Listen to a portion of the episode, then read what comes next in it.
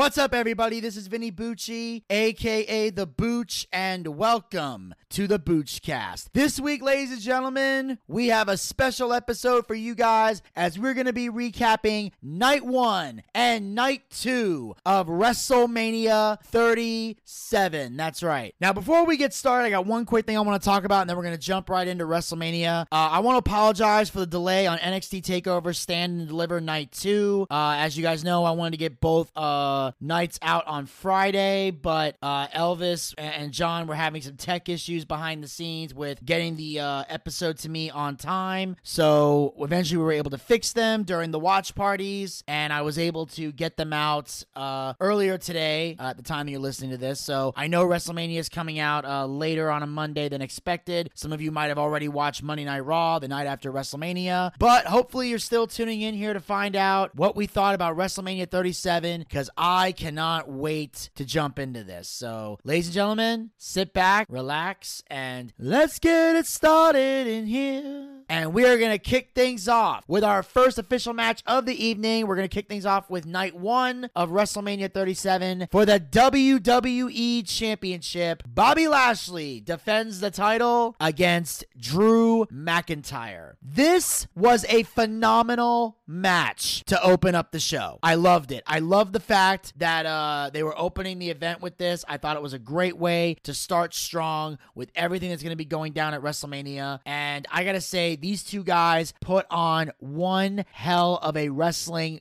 clinic. It was great back and forth action, amazing storytelling, on the edge of your seat action. These guys did not disappoint. In fact, the only complaint that I have is that Drew McIntyre once again fucked up a sword entrance. He did this at Fastlane and he did it again here at WrestleMania. He goes to put the sword in the the hole to uh, activate, you know, the pyro and everything, and he fucked it up twice. Every time he puts it in, the sword gets slanted. It's like, motherfucker, you have one job, one job, and you continue to botch it. It's like you can't get the sword in the hole. How do you please a woman? I'd like to know. Because clearly you ain't doing it right if you think that's the correct way to stick things in a hole. But anyway, outside of that, the match itself was great. I give props to both of these guys for a job well done. And I especially love the fact that Bobby Lashley got the win because Bobby Lashley deserves a solid run with the WWE title. Now, just to be clear, unlike the snowflakes out there and all the PC assholes, I want to make one thing clear. Bobby Lashley does not deserve a run with the title because he's black. This is not about we need more black WWE champions to give people hope. Fuck all that. Bobby Lashley deserves a run with the title because he's a badass motherfucker and he looks credible as a world champion. He is someone who has busted his ass for years and years. He should have been WWE champion during his first run with WWE, but sadly that did not happen. So he went off to greener pastures, made a name for himself in MMA and Bellator. He became a TNA World Heavyweight Champion, developed his skills, honed his craft, came back to WWE, had a bit of a rocky start on the return, but is now finally getting the recognition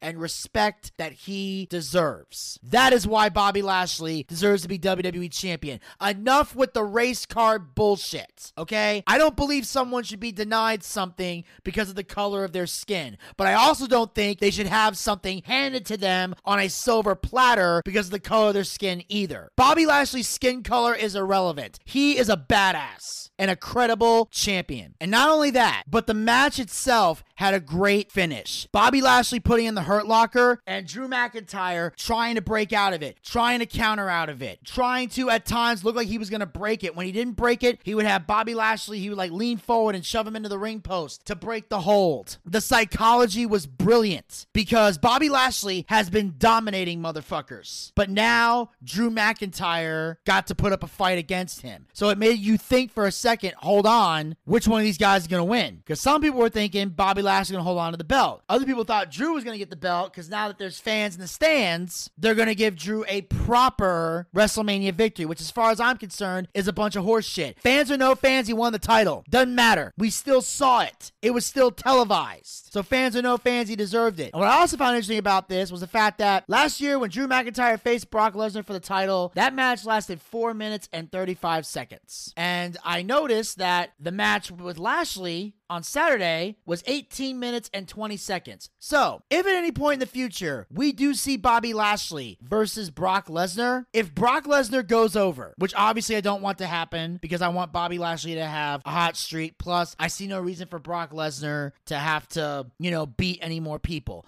Unless you want to have him beat, you know, random mid card guys to kind of build him up and make him look strong for the big fight. That's different. But if Brock Lesnar was to beat Bobby Lashley, I expect that match to go longer than 18 minutes and 20 seconds. There's no way you can just beat him in that amount of time. That's what I would want to see. Lashley can squash Lesnar for all I care. But Bobby Lashley just went to war with Drew McIntyre, who easily squashed Lesnar. So in order for that to be strong, Lesnar would have to dig down deep and be the one to beat Bobby Lashley. But anyway, point I'm trying to make is great opening start to the match. Very well done. You couldn't have asked for a better opener to WrestleMania. On that note, we're to move on to the next match of the evening, the tag team turmoil match, where the winner receives a shot at the women's tag team title match on night two. And that, of course, consisted of Lana and Naomi taking on Billie Kay and Carmella, taking on Dana Brooke and Mandy Rose, taking on the Riot Squad, Liv Morgan and Ruby Riot, versus Natalya and Tamina. So all five of these teams were in a tag team turmoil. This match was fairly decent. I will say that. This match was fairly decent. Now, I'm going to be straight up honest. There were a lot of times where my attention was distracted because let's be honest, with the exception of a few few women's matches. Some of the women matches are great, most of them aren't. But I will say this match kept my attention. And what made it keep my attention was surprisingly Billie Kay and Carmella and how well they worked together as a team. Now, don't get me wrong, I did not want these guys or these gals to win this match. But the fact that they did that thing where, um, you know, uh, I think it was uh, Billie Kay kind of rolled somebody up and Carmella grabbed the ropes and held her legs and like put her legs against her back to kind of hold her up for the sunset flip so they couldn't kick out. I thought it was brilliant. I noticed the referee uh, tried to stop it when they went for it a second time, and I don't know why. It's a tag team move. As far as I'm concerned, should be perfectly legal. It should be. Your tag team you're working together. It's not like she's interfering in the match. She's in the match. So I, I, thought that was brilliant on their part. Obviously, Lana and Naomi did what they did. Naomi is a great wrestler. Lana's just fucking there. You know, Dana Brooke's doing her thing. Mandy's just fucking there. Then you got the Riot Squad, who are legit a badass team. Then you have Natalya and Tamina come in and just straight up fucking dominate. Like, they made these two look good. Now, obviously, Natalya and Tamina won. And I say obviously because the way they were were building up this team in the weeks leading up to Mania when they finally announced they were going to be a team, and the fact that they're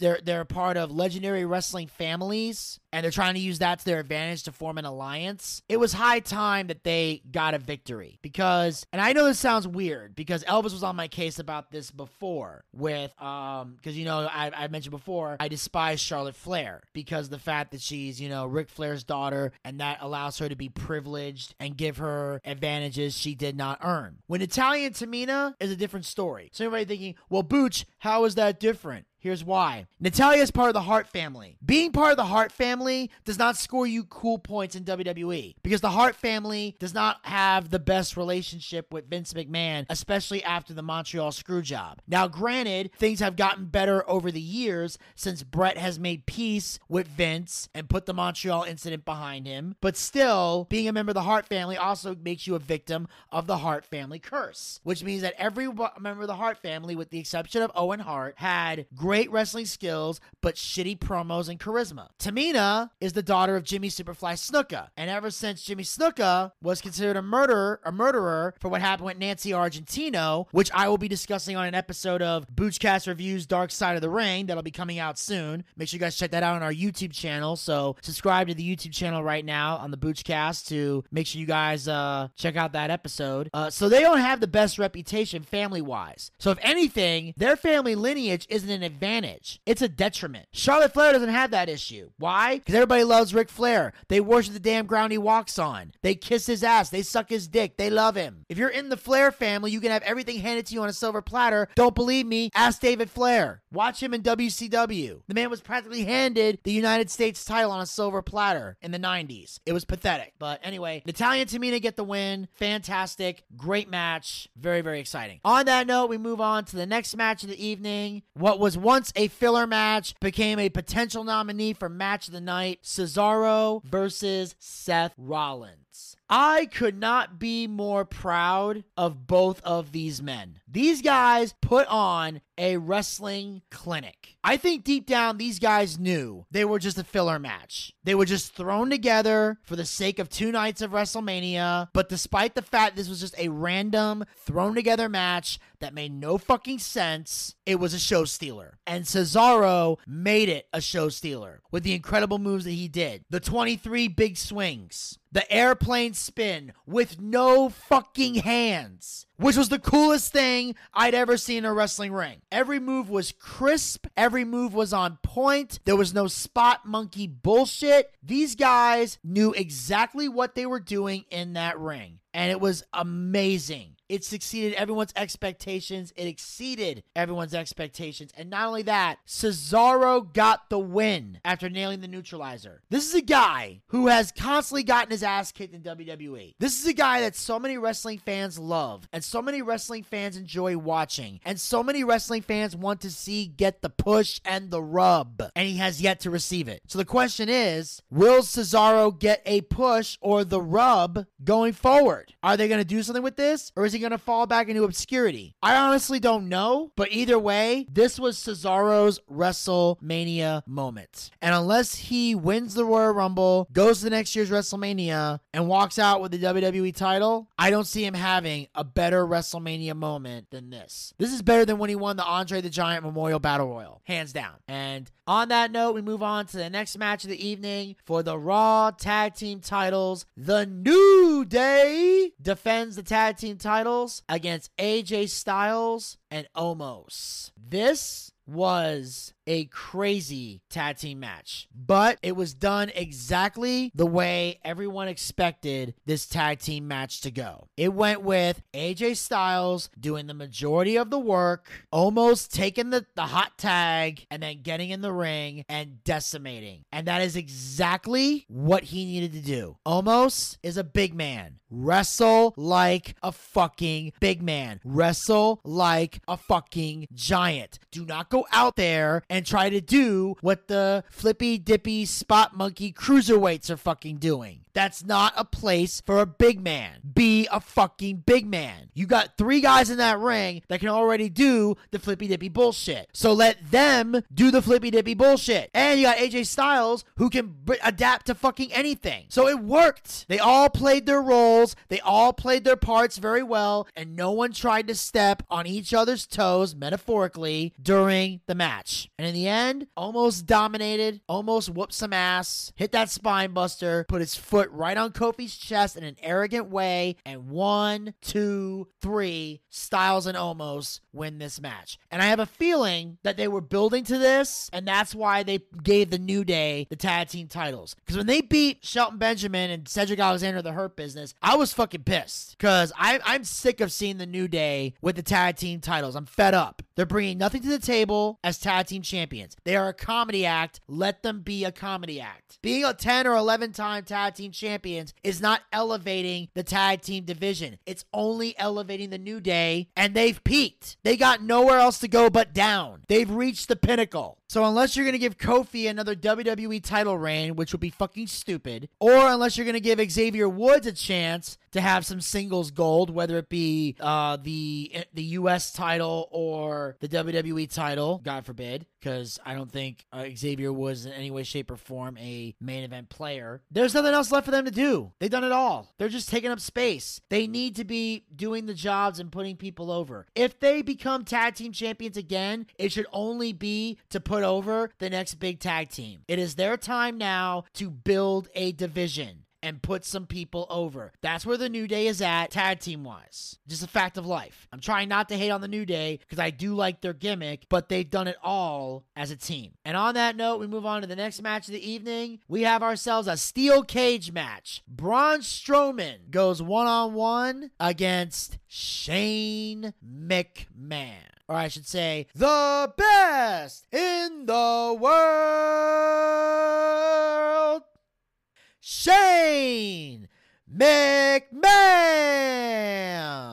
And I can honestly say this cage match was one of the best cage matches I have seen in a very, very long time. This is a match that once again delivered, and the reason it delivered was because of the great storytelling that was in this match. Once again, folks, there's storytelling and psychology, and they both play a major factor in getting wrestlers over and getting matches over if you have those skills, you can make anything work in a ring. And it was great. Like Braun Strowman comes out to the ring, Ryker and Elias attack him, they weaken him, make it hard for Braun to get around, so it allows Shane McMahon to have the advantage. So he can go toe to toe with the monster among men. And, Bra- and, and also, Shane McMahon has gone toe to toe with other wrestlers in the past that are that size. So if anybody thinks that Braun Strowman looks weak for going toe to toe with Shane McMahon, just remember this. Shane McMahon went toe to toe with The Undertaker. Shane McMahon has gone toe to toe with Kane. Shane McMahon has gone toe to toe with The Big Show. Shane McMahon even went toe to toe with Test. May he rest in peace. So, from a storytelling standpoint, it makes sense for Shane O'Mac to be able to hold his own with a man the size and strength of Braun Strowman. But when it came time for Strowman to make the comeback, it worked. They utilized the cage to their advantage. Shane constantly trying to escape, trying to weasel his way out of the cage like a true chicken shit heel when he realized Braun had his strength back and was going to kill him. Hit him in the head with a toolbox, making him think that, oh, he Shane's going to climb out of here and win. But what happens? Braun eventually gets up, traps Shane McMahon, and we're seeing him pull his arm through the cage because, for those of who don't know, all cages nowadays are gimmicked, even the cell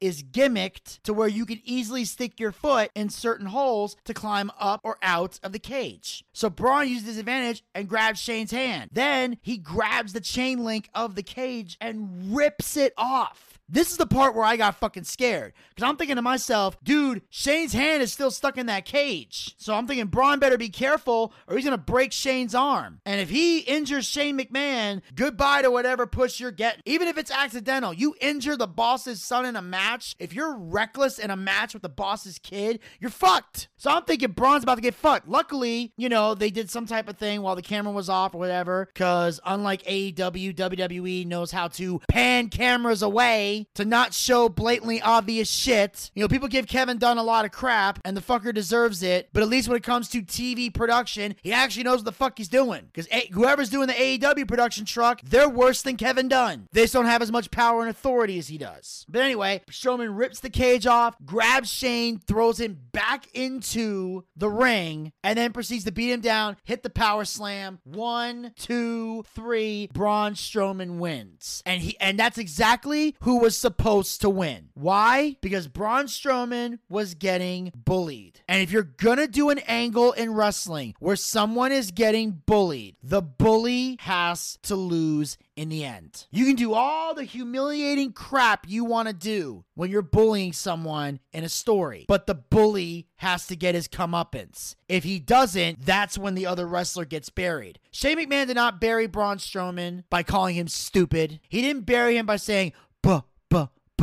Braun. And he didn't bury him by pouring green paint on top of his head. The only way that would have been a burial would be if Shane won this match. Braun Strowman got the win and said, I'm going to fight for anybody that's ever been called stupid. And it works, especially as WWE has a Be a Star campaign that's all about anti bullying. Now, of course, people ask the question if they have a thing about anti bullying, why do they have bullying on TV? Well, because they establish that it is a fucking TV show. So, in order to tell a story and get behind somebody, you have to have the bullying. The, the babyface has to have something to overcome, whether it's being bullied, whether it's being beaten up, whether it's being, you know, having your girlfriend stolen or your wife or something. The babyface has to go through some type of struggle in order to get to the end. So you have to show the struggle. And the Monday Night Raws are about telling a story. Every week, there's a story, there's a story, there's a story, there's a story, there's a moment, there's an incident. Something has to happen to build to the crescendo. That's why week after week after week, month after month, Shane McMahon bullied Braun Strowman. They're supposed to fight at Fastlane. He found a wise way to get out of it, put him in the ring with Elias. Braun beat the shit out of Elias. They carried it to WrestleMania, put him in a steel cage. Shane's got nowhere to go. And in the end, the bully got his ass kicked, and the and the victim overcame the odds. That is inspiring to kids and some adults that can suspend their disbelief. But kids can look at that and go, Braun Strowman was picked on just like me because it makes him relatable to the audience. And I know this because I was a kid who was bullied a lot. And on social media, in a lot of ways, I still get bullied from time to time. It just doesn't bother me as much as it did when I was a kid. But when you're someone who's being bullied, and you see somebody who's cool, you can't relate to them. You can't relate to people with confidence when you have no confidence. You can't relate to someone who has self esteem when you have no self esteem. You can't relate to somebody who loves themselves when you don't love yourself. So when you see somebody like Braun Strowman, when you hear about somebody like The Miz or John Cena or The Rock or even Stone Cold, I don't think Stone Cold did, but in general, when you hear about somebody getting bullied, getting picked on, being humiliated, being degraded, having their boss force them to do something they don't want to do because it's their job. Those are all things that make you relatable to the average person. The more you relate to somebody, the more you gravitate to them. So when they win, it's like they're it's like you won. You live vicariously through that person. Anybody that's ever gotten bad grades in school, anyone that's ever been called stupid by a teacher or a grown-up or other kids, you're relating to Braun Strowman in that moment. You are cheering for Braun Strowman in that moment. You look at Braun Strowman and you see yourself. You look at Shane McMahon and you look at every person that ever fucking made fun of you, that ever teased you, that ever called you stupid. Whether it was, like I said, a teacher, a parent, a grown up, whatever. And you, and when you see Braun Strowman beating the shit out of Shane McMahon, guess what? You envision yourself beating the shit out of that teacher, out of that parent, out of that kid. That's what wrestling does. That's what a character is supposed to do. That's what a baby face is supposed to do. You have to have a relatable something about you that's relatable to the average person and by using that, it gives you something to work with it shows okay he has a flaw or an insecurity. Because guess what? We all fucking have them. But you're watching this guy not let that insecurity hold him back. And because of that fans can gravitate to him. It was the same thing with nia jax when she fought alexa bliss and alexa bliss was fat shaming her. You know how many women could relate to that shit? About being fat shamed about being made fun of being told you're ugly being told you're not good enough being told guys don't want to date you all this other shit. There are women who go through that every day. There are women who still go through it today. It made Nia Jax relatable. Even as a heel, it could make her relatable. Because a lot of times women get called that. that's what turns them into bullies. Because they don't want they don't want they don't want people to see that sensitive side. So they just beat people up. So they'll fear you rather than feel sorry for you. So when they turned Nia Jax babyface, that made perfect sense. And the reason it worked, the reason it wasn't offensive, is because when she went to New Orleans at WrestleMania 34, she beat Alexa Bliss and won the title. As long as the bully gets their ass kicked in the end and the person being bullied wins and gets revenge, a bullying storyline will always work. It will only fail if the bully wins the rivalry. Great match, great ending, great story. And Shane still can get the job done. And on that note, we're going to move on to the next match of the evening. Dear God help us all. A tag team match. We have The Miz and Morrison. Hey, hey, ho, ho. The Miz and John Morrison taking on the team of Damian Priest and Bad Bunny. I'm not going to lie, I was impressed with this match. I thought it was going to suck because I saw who was in it. A very untalented rapper, a very untalented entertainer, and a very untalented wrestler going up against Bad Bunny. So I had a feeling this match was not going to do well. I was wrong. I was dead wrong. Bad Bunny, I still don't like him as a rapper. I think his music is trash. But as a wrestler, my hat is off to him.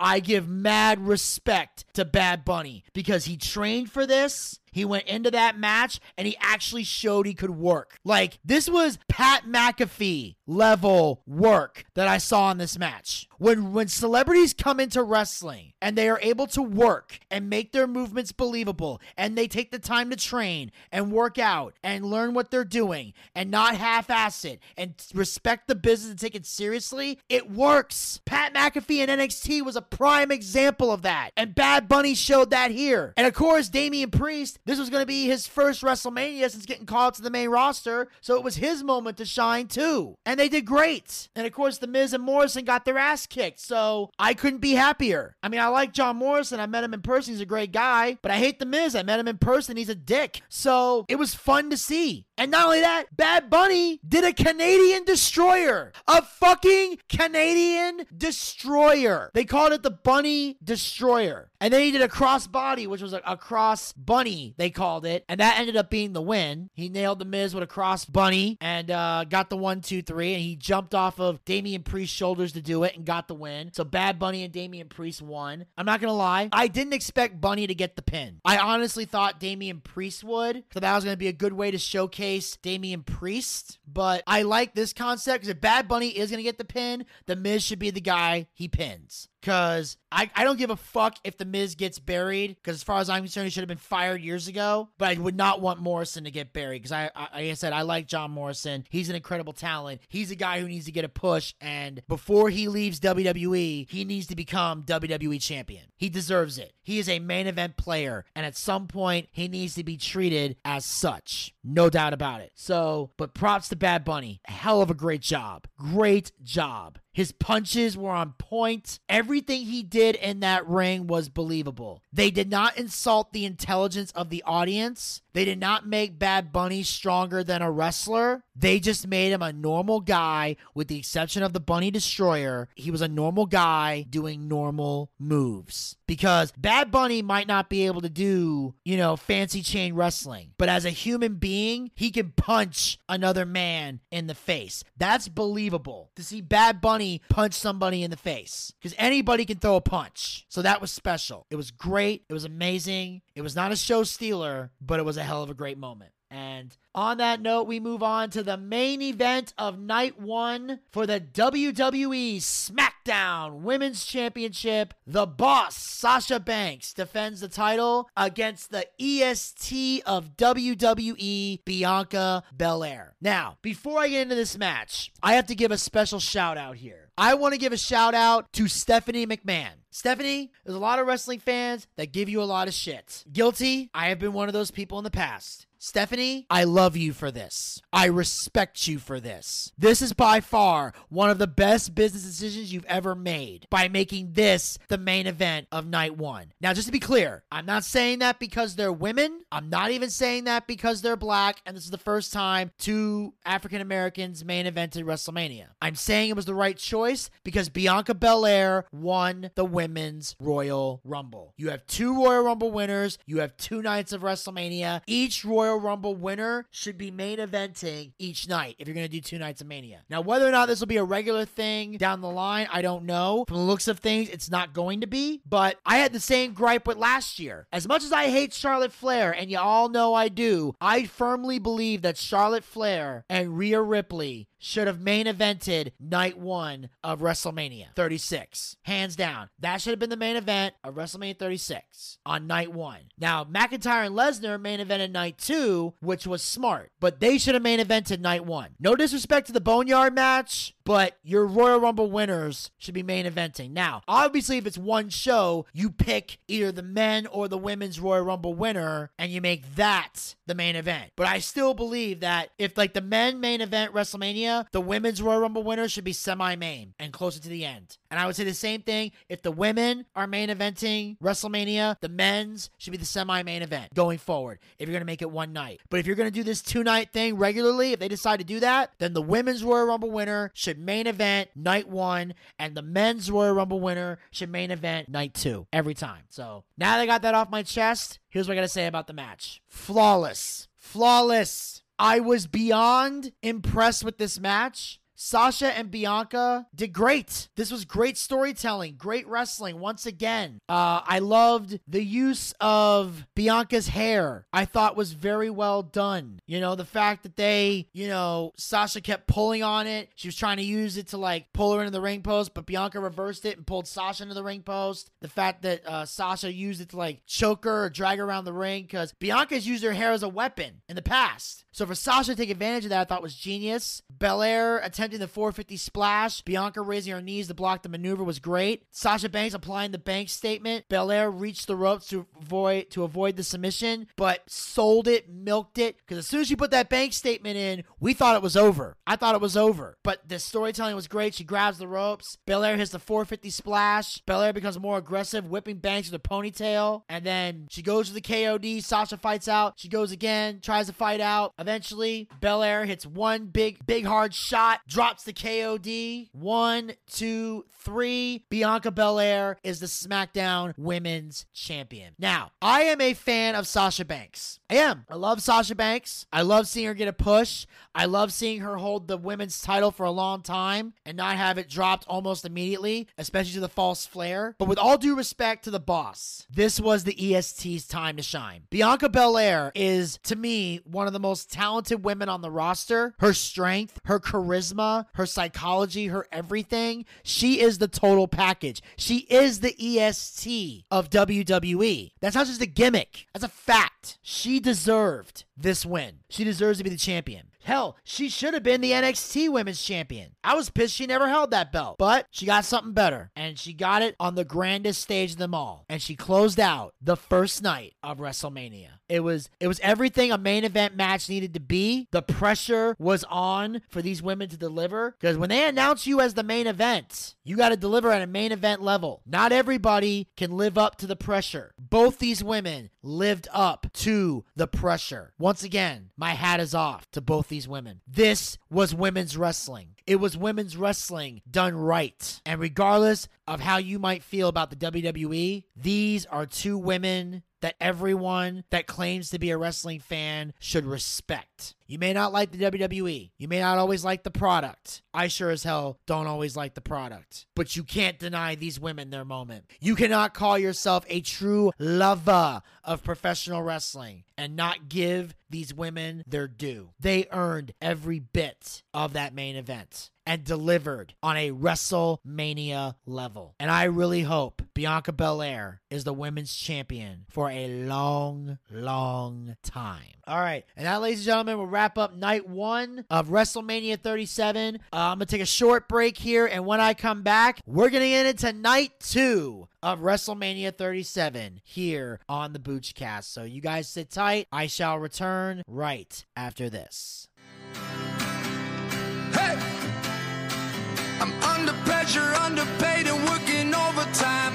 I mix the pleasure with the pain, I make it rain tonight. Ooh, no one said it would be easy. Ooh, even if you don't believe me, even on my darkest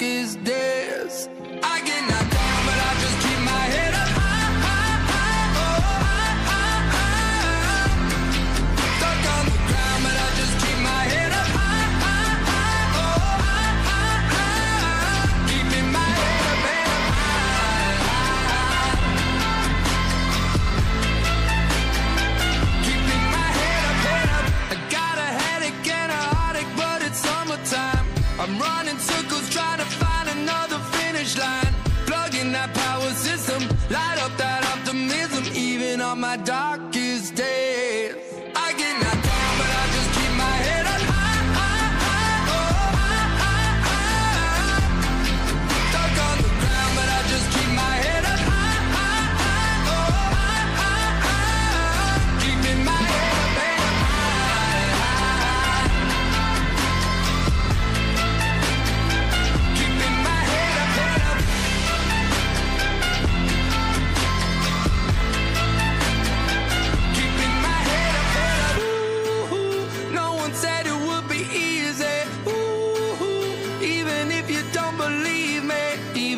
my darkest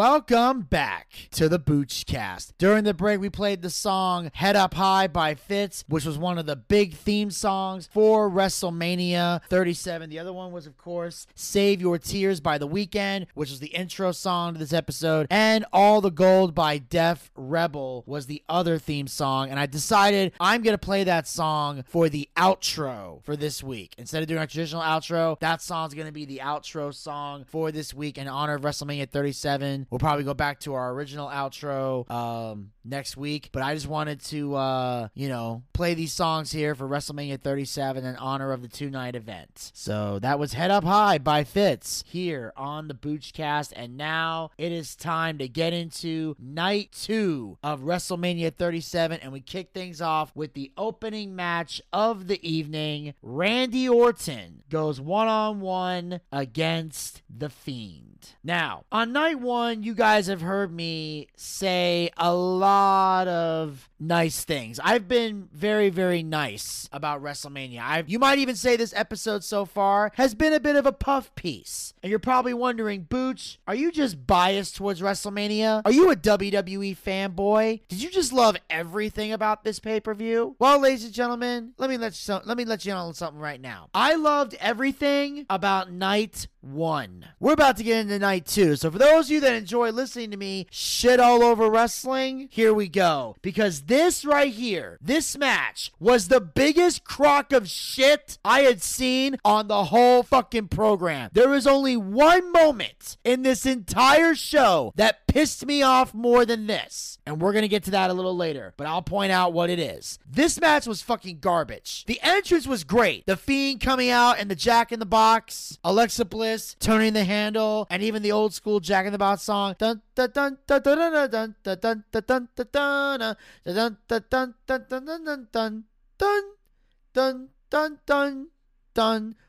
Boom, comes out the Fiend. He jumps up, takes down Randy Orton. We have ourselves a bit of a scuffle. This this match, ladies and gentlemen, lasted five minutes and 50 seconds. And all of a sudden, out of nowhere, Alexa Bliss is sitting on top of the Jack in the Box, and she has this black blood liquid, whatever the fuck that was, dripping from her face for reasons that make no fucking sense. The Fiend gets distracted. All of a sudden, Randy Orton hits an RKO. An RKO for the one, two, three. Randy Orton wins this match. Where do I fucking begin with this? All right, first off, the fact that Randy Orton won this match is a crock of shit. I love Randy Orton. I'm a fan, but this was the Fiend's time. This was the Fiend's moment. But what pisses me off more than Randy Orton winning this match is the fact that when Randy Orton won this match, it took one, one RKO to beat the Fiend.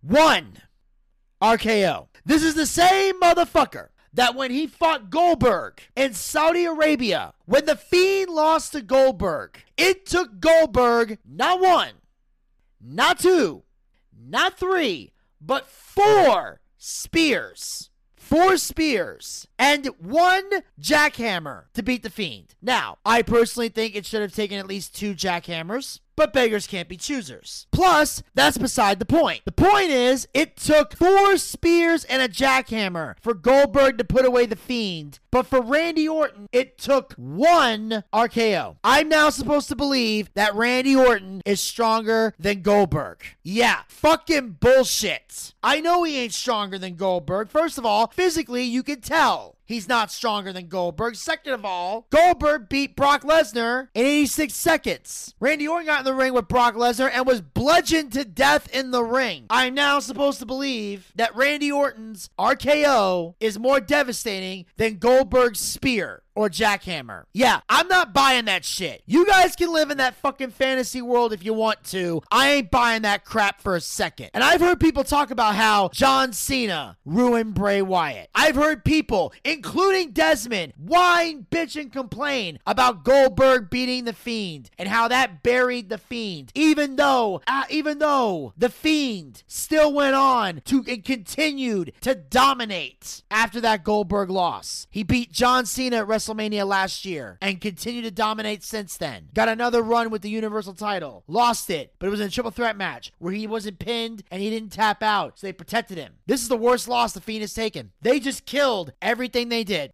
I don't know how the Fiend comes back from this. And worst part is, I don't know why the fuck they're continuing this feud. Because that's the one thing about WrestleMania that bothers me is when WWE uses WrestleMania to either start or continue a rivalry. As far as I'm concerned, WrestleMania is not where feuds start and it's not where feuds continue. This is where feuds are supposed to come to an end. Any rivalry that has been taking place should end at WrestleMania. Always. You could have pay per views going for months. You could have ri- people in a rivalry going months and months and months. And every now and then they might trade off opponents, but they've been feuding for months and months. WrestleMania is the crescendo to end it all. The feud ends at Mania. It's like the Super Bowl. All the football teams play each other to get to that one game. Once that game is done, they're done. Baseball, World Series, same thing. They go through all the bullshit games. When the World Series is done, the winner is the winner. And it's a clean slate. That's what WrestleMania is supposed to be. That's what the Monday Night Raw that's taking place tonight. Hell, at the time that I'm recording this, it's 7:19, which means Raw's probably going to be going on by the time I get this up on Anchor. Whatever's happening on Raw should be a clean slate. Shit should start over again. The majority of these rivalries should be reset, except for maybe a couple that might warrant a rematch. But this rivalry should be over. This rivalry should be dead. The Fiend should have conquered Randy Orton and got his revenge for Orton burning down the Wyatt family house, for Orton rubbing the ashes of Sister Abigail on his body, which I think he, or was that Bray doing that? I can't remember anymore. But either way, at WrestleMania 33, Randy Orton took the WWE title from Bray Wyatt. This should have been the moment for The Fiend to get his revenge, add Randy Orton to his list, and continue his reign of dominance. WWE just killed it. The Inferno match, the build up, Alexa Bliss, all of it. It's fucking dead. You killed the fucking character dead. I can't take The Fiend seriously anymore. I'm not looking forward to Raw because the Fiend is done. How do I take this feud seriously? How do I take this rivalry seriously? Even the crowd was pissed. You get fans back in the stands and you pull this shit? It's a fucking travesty. It's absolute horseshit. Randy Orton could live to get over another day. The Fiend cannot. He's done. He's fucking dead. I don't want to see anything else from the Fiend anymore. I am no longer invested in this character because WWE just fucking killed it dead. You fucking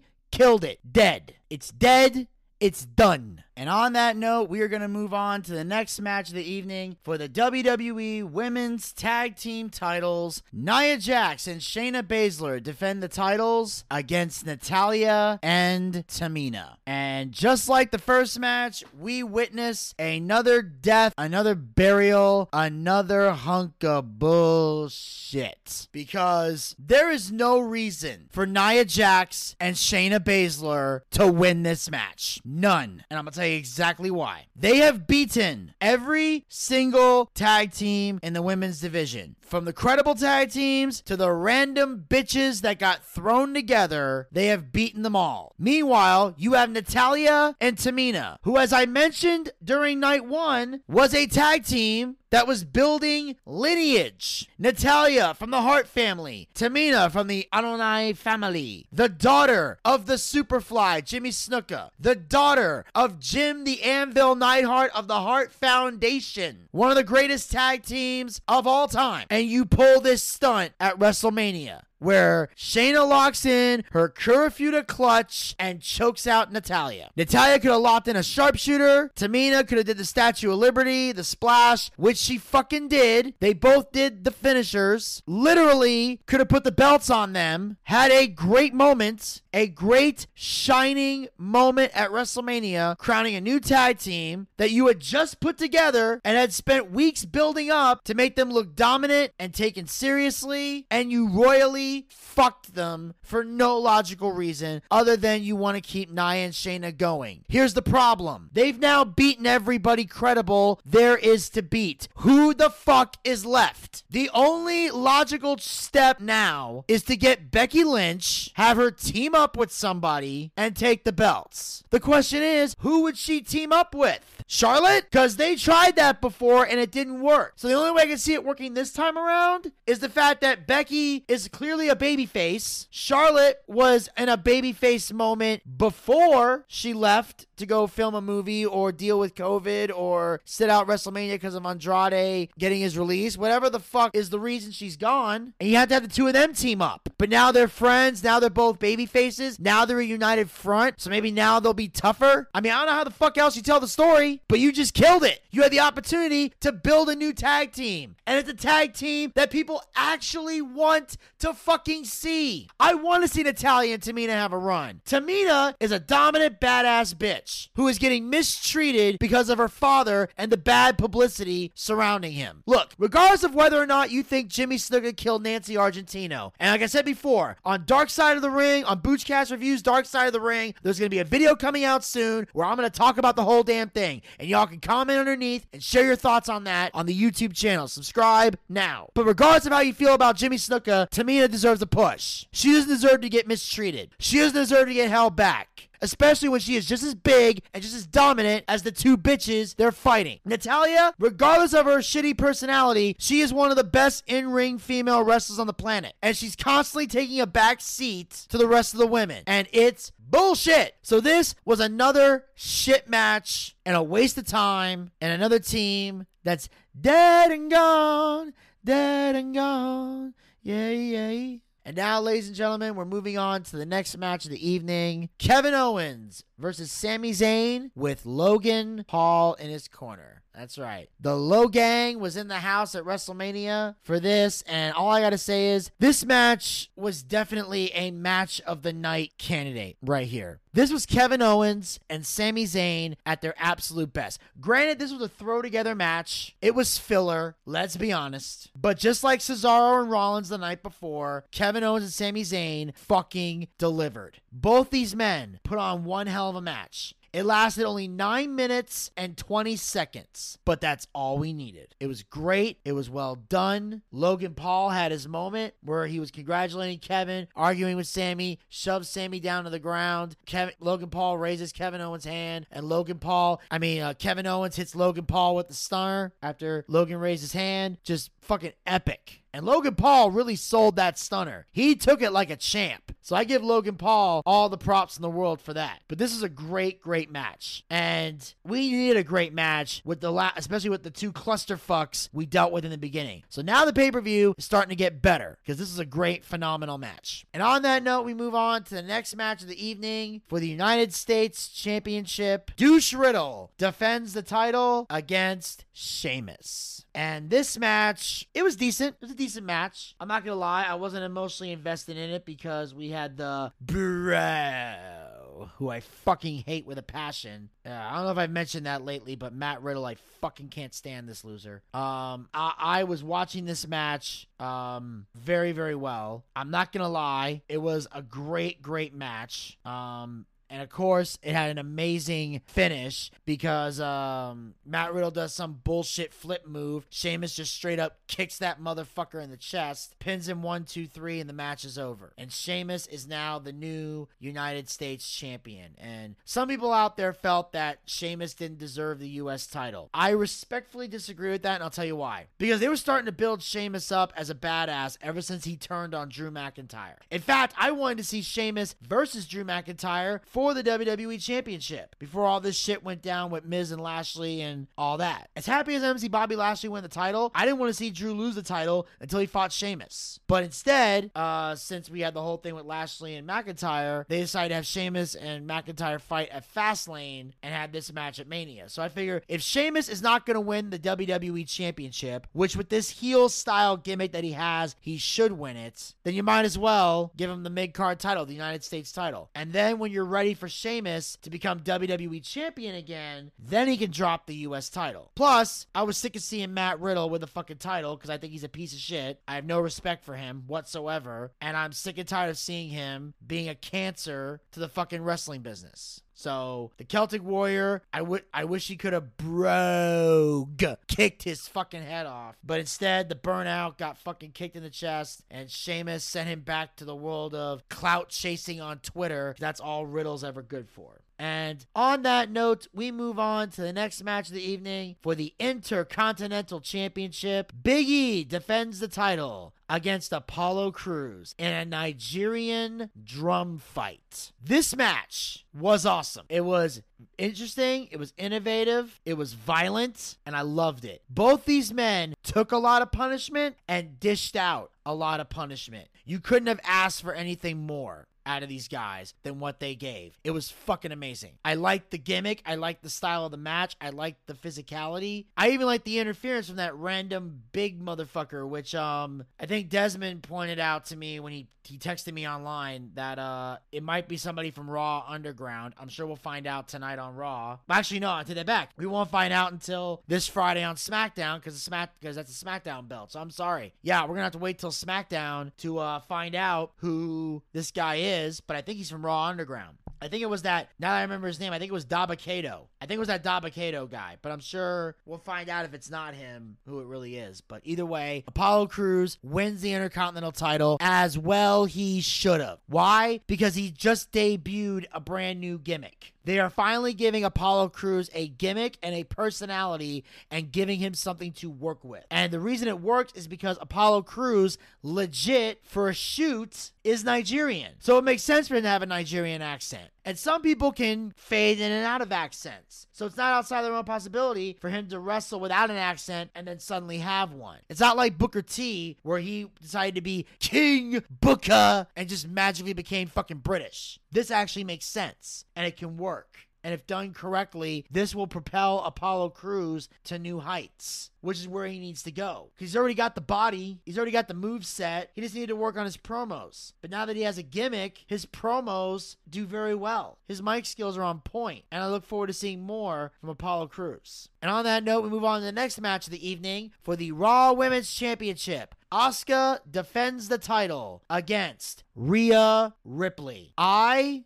fucking loved the brutality in this match. I love the fact that Asuka got the shit beat out of her. I have been sick and tired of the Japanese gibberish. I am sick and tired of Asuka, and I hate everything about her. Her wrestling, her gimmick, her promos, the fact that she has a title, the fact that she sounds like a joke, looks like a joke, walks like a joke. The whole thing's a fucking joke. The fact that she even held that Raw Women's title in the first place, the fact that she's had it longer than she should have had it, the fact that she held it at all is fucking atrocious. The dominant reign she's been having is the dominant reign Shayna Baszler should have got. Because it would have been a 10 times better story. You would have had 10 times better matches than the crap that Asuka was putting on. And with Rhea Ripley leaving NXT, because let's be honest, other than becoming a women's tag team champion, there was really nothing left for her to do down there. She needed this win, and she needs that belt. And she needs to hold that belt for a very long time. She needs a dominant reign, she needs to establish credibility, and she needs to be taken seriously as a wrestler, which means no fuckery. No fuckery from the writers, no fuckery from Triple H, and no fuckery from any of the McMahons. Leave Rhea alone to her own devices and let her be the Raw Women's Champion. This is a great match with a proper finish. Now, ladies and gentlemen, it is time for the main event of the evening for the Universal Championship. Roman Reigns defends the title against Edge and Daniel Bryan. This, ladies and gentlemen,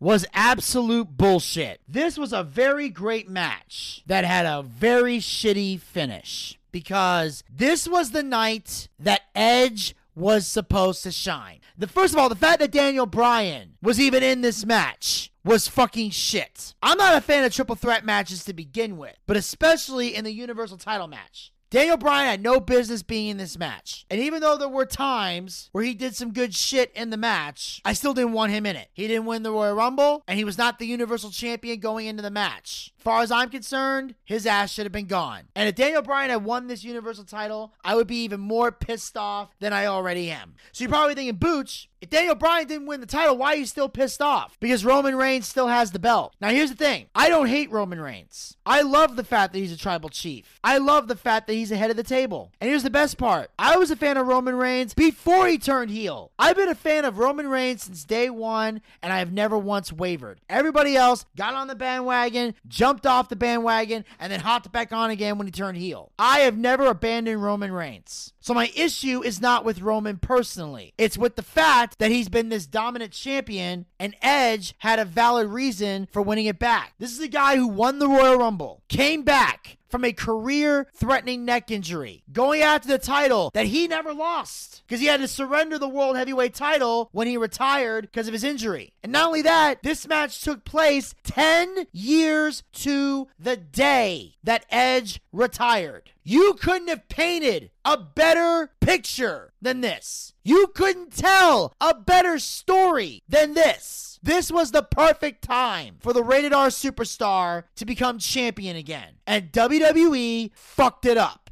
Other than Orton and The Fiend, this was the other fucked up moment I was talking about. This was horse shit. Edge with the Con-Chair-Tos, the spears, everything was set for Edge to win. And instead, Roman Reigns hits Edge with the Con-Chair-To, drags him on top of an unconscious Daniel Bryan, and pins both of them. Well, who's left for Roman now? Who's going to take this belt from him now? Every credible wrestler there is, Roman has beaten them. I hate to say it, but at this point, it looks like it's going to take a part timer. We may need Goldberg to take this belt from Roman Reigns. We may need The Rock to take this belt from Roman Reigns. I know there's gonna be people out there saying, I don't want to see a part timer with the championship belt. Well, who the fuck else you gonna pick? Roman's already beaten everybody, okay? Unless you want to reset the clock and have the same motherfuckers fight him again, who else is gonna beat him? Who else? Who else on that roster, on the SmackDown roster, that hasn't gotten a title shot, is ready to take that belt from him? Because at this point, I can only think of two outside of Goldberg and The Rock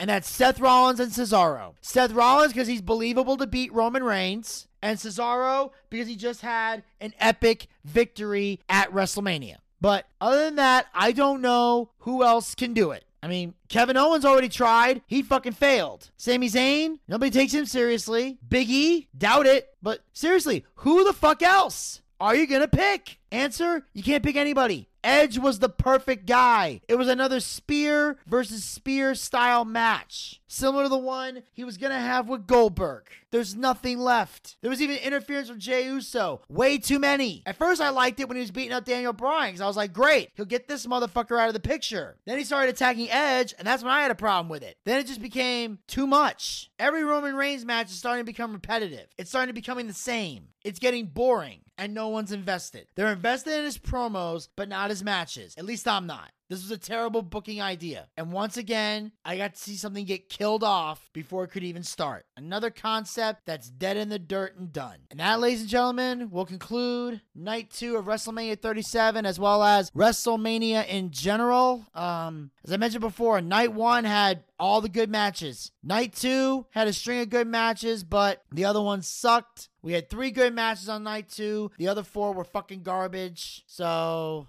I really don't know what else to tell you guys here other than hopefully you enjoyed WrestleMania because I think it was a massive letdown overall. And that, ladies and gentlemen, will wrap up the Boochcast for this week. Make sure you are following us on Anchor. Go to anchor.fm slash the Boochcast. Also, from there, you'll be able to check out the other platforms we're on, including Spotify, Breaker, and Google Podcast. Pick the one you like or follow us on all of them to catch every episode of the Boochcast as we are officially back from the winter break. Also, make sure you guys like us on Facebook. Go to facebook.com slash the Boochcast. We got archived episodes of the show as well as great content up there. Also, make sure you guys are following us on Twitter and Instagram at the Boochcast. Get the latest tweets, photos, and videos from the show. Also, be sure to subscribe to our YouTube channel. We got some great YouTube content coming your way, including the latest episode of the Boochcast Reviews Dark Side of the Ring. This week, The Life and Crimes of New Jack is coming out this Thursday, April 15th. Make sure you guys check it out. Also, check out all the other videos we got and the other videos coming soon. Also, make sure you follow us on Twitch. Go to twitch.tv slash the Boochcast. You can check out both WrestleMania watch parties as well as the special D&D one-shot that myself, Elvis Delinsky, and Desmond Dagenhart did during night one of WrestleMania. We basically watched all of WrestleMania and then we did a D&D one-shot. You can check it out there where uh, Elvis uh, got to play his character Beef Wellington. And the only way you're going to find out more about that is to check out that video on the Twitch channel. Also, be on the lookout for our next wrestling watch party, which will be WWE SummerSlam in August. And also, we're thinking we might do some other D&D one-shots on the Twitch channel uh, in the future. Although, at some point, we will be doing our official Boochcast D&D show, Boochcast D&D campaign with the entire team playing Dungeons and Dragons. So make sure you are following us on Twitch to get all that information and also live chat with us during the broadcasts. And also support the show through Patreon. Go to patreon.com slash the Boochcast. We have great rewards for great patrons for as little as $1 a month. That's right, just $1 a month. You can help us keep the show going. All the money we make goes into the show. It allows us to upgrade the equipment. It allows us to bring in big name guests that require to be paid to come on. It also allows me to take care of my guys that work really, really hard behind the scenes of the show. So if you think my co-hosts do a great job and they deserve to get paid for their work, Patreon is how you make that happen. Also, if you got some extra spending cash and you want to take advantage of the other great rewards we got, feel free to do so. And until next time, this is Vinny Bucci, aka The Booch, saying keep on living life and take care. This has been the Boochcast. We'll talk to you guys next week. Until then, pizza, baby. Yeah, live from the Gulf Coast. Welcome to the greatest spectacle scene around the world. Come on.